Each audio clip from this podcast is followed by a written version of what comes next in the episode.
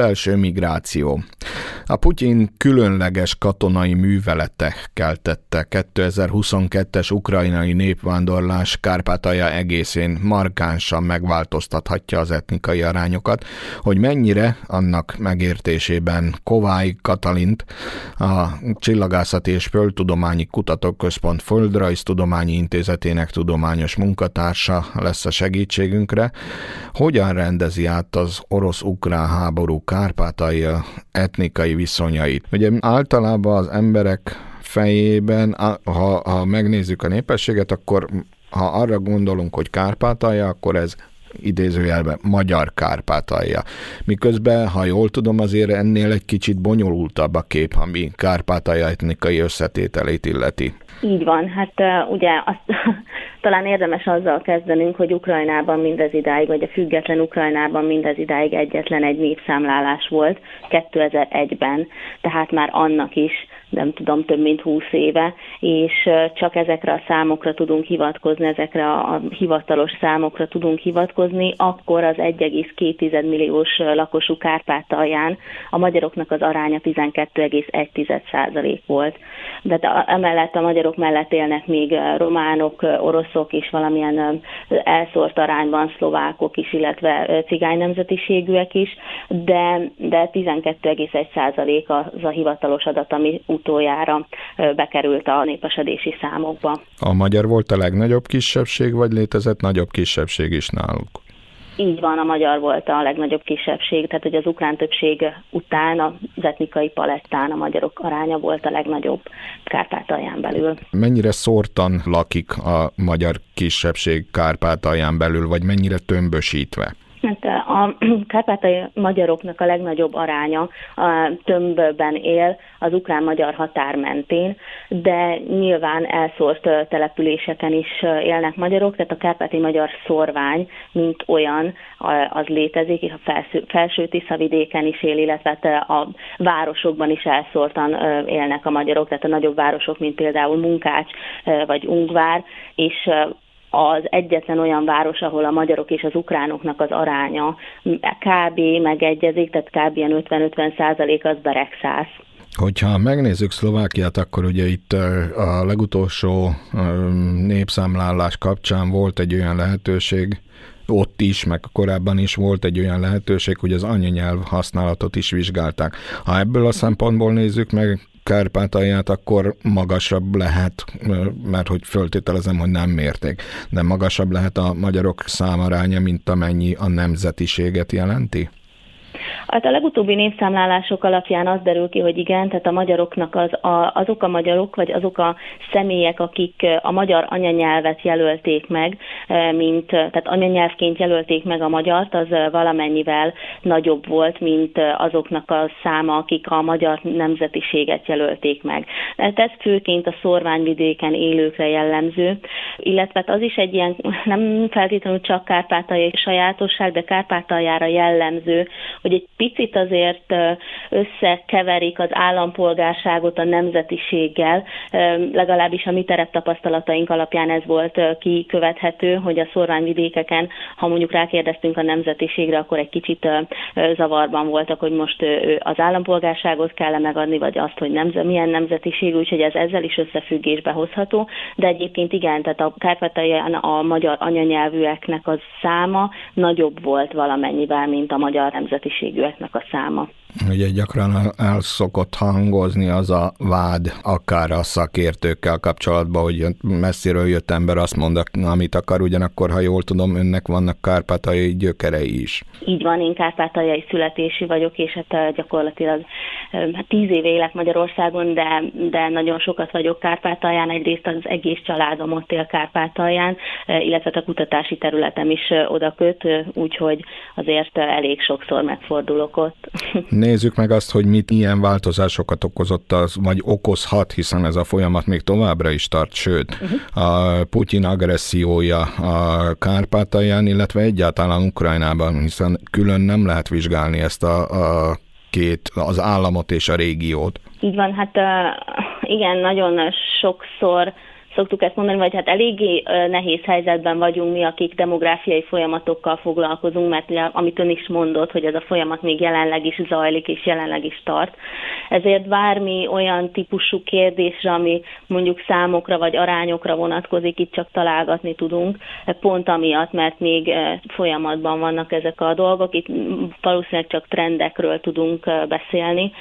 Azt, amit most látunk, ahhoz hozzá kell azt is tenni, hogy a kárpátaljai lakosság, és itt nem csak feltétlenül a magyarokra gondolok, de az ukránokra is, tehát határmenti részről van szó, nagyon aktív migrációs rátával rendelkeztek, tehát már a 90-es évek elején, már a Szovjetunió széthullása után kialakultak ezek a migrációs csatornák, amikor megszűntek a gyárak, megszűntek a munkalehetőségek, és elindultak külföldi munkavállalás céljából az emberek más országokba. És amit láttunk, az az, hogy 2014 után, ugye az euromajdani események után, a kelet-ukrajnai háború kirobbanása után ezek a migrációs trendek még inkább felerősödtek, tehát még többen választották a külföldi munkavállalás lehetőségét, és ezzel együtt a külföldi végleges letelepedés lehetőségét is, és ezekre a folyamatokra erősített rá még a COVID is.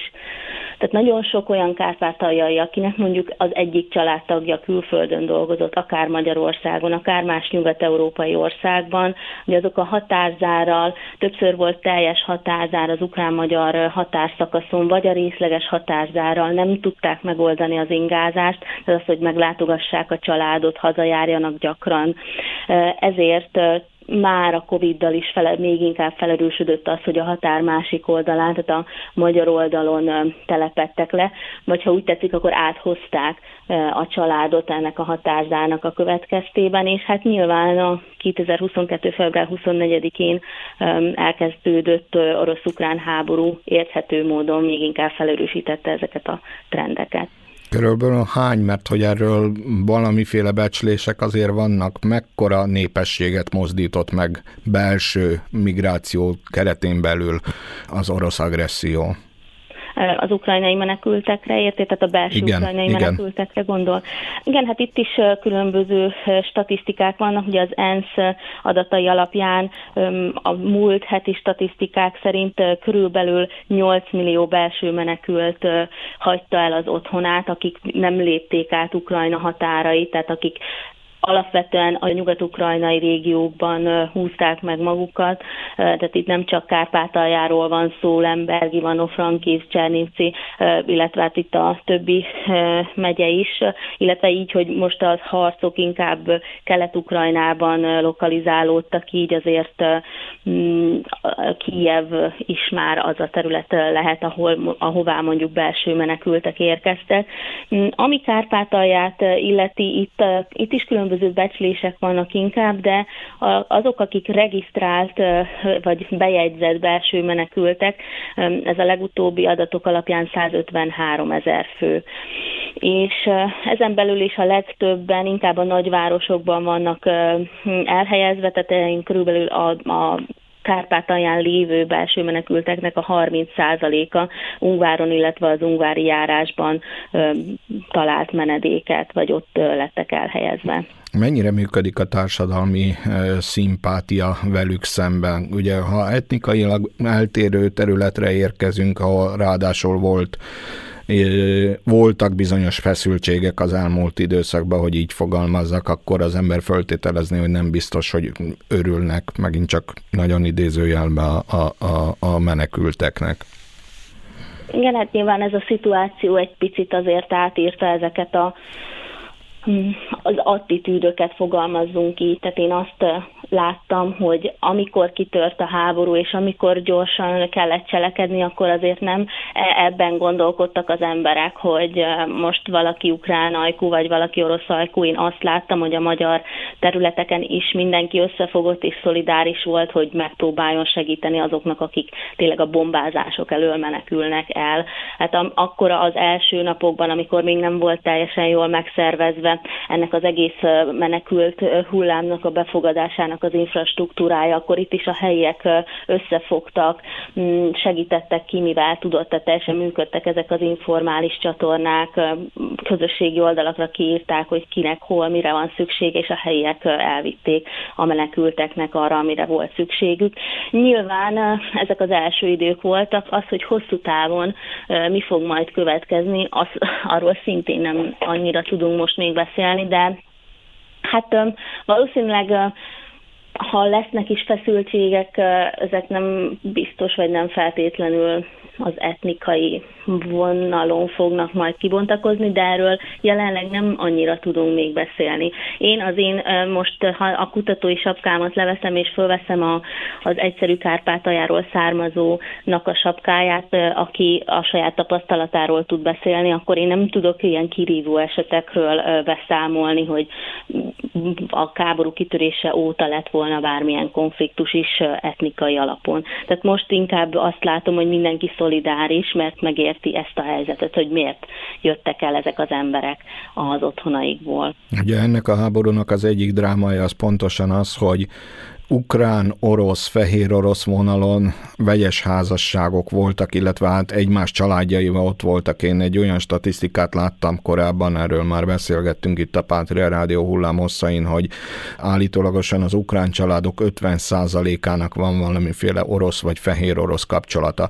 Működött ez kárpátai magyar viszonylatokban is, tehát ott vannak a, a, a vegyes házasságok, akár az ukránokkal, akár az oroszokkal?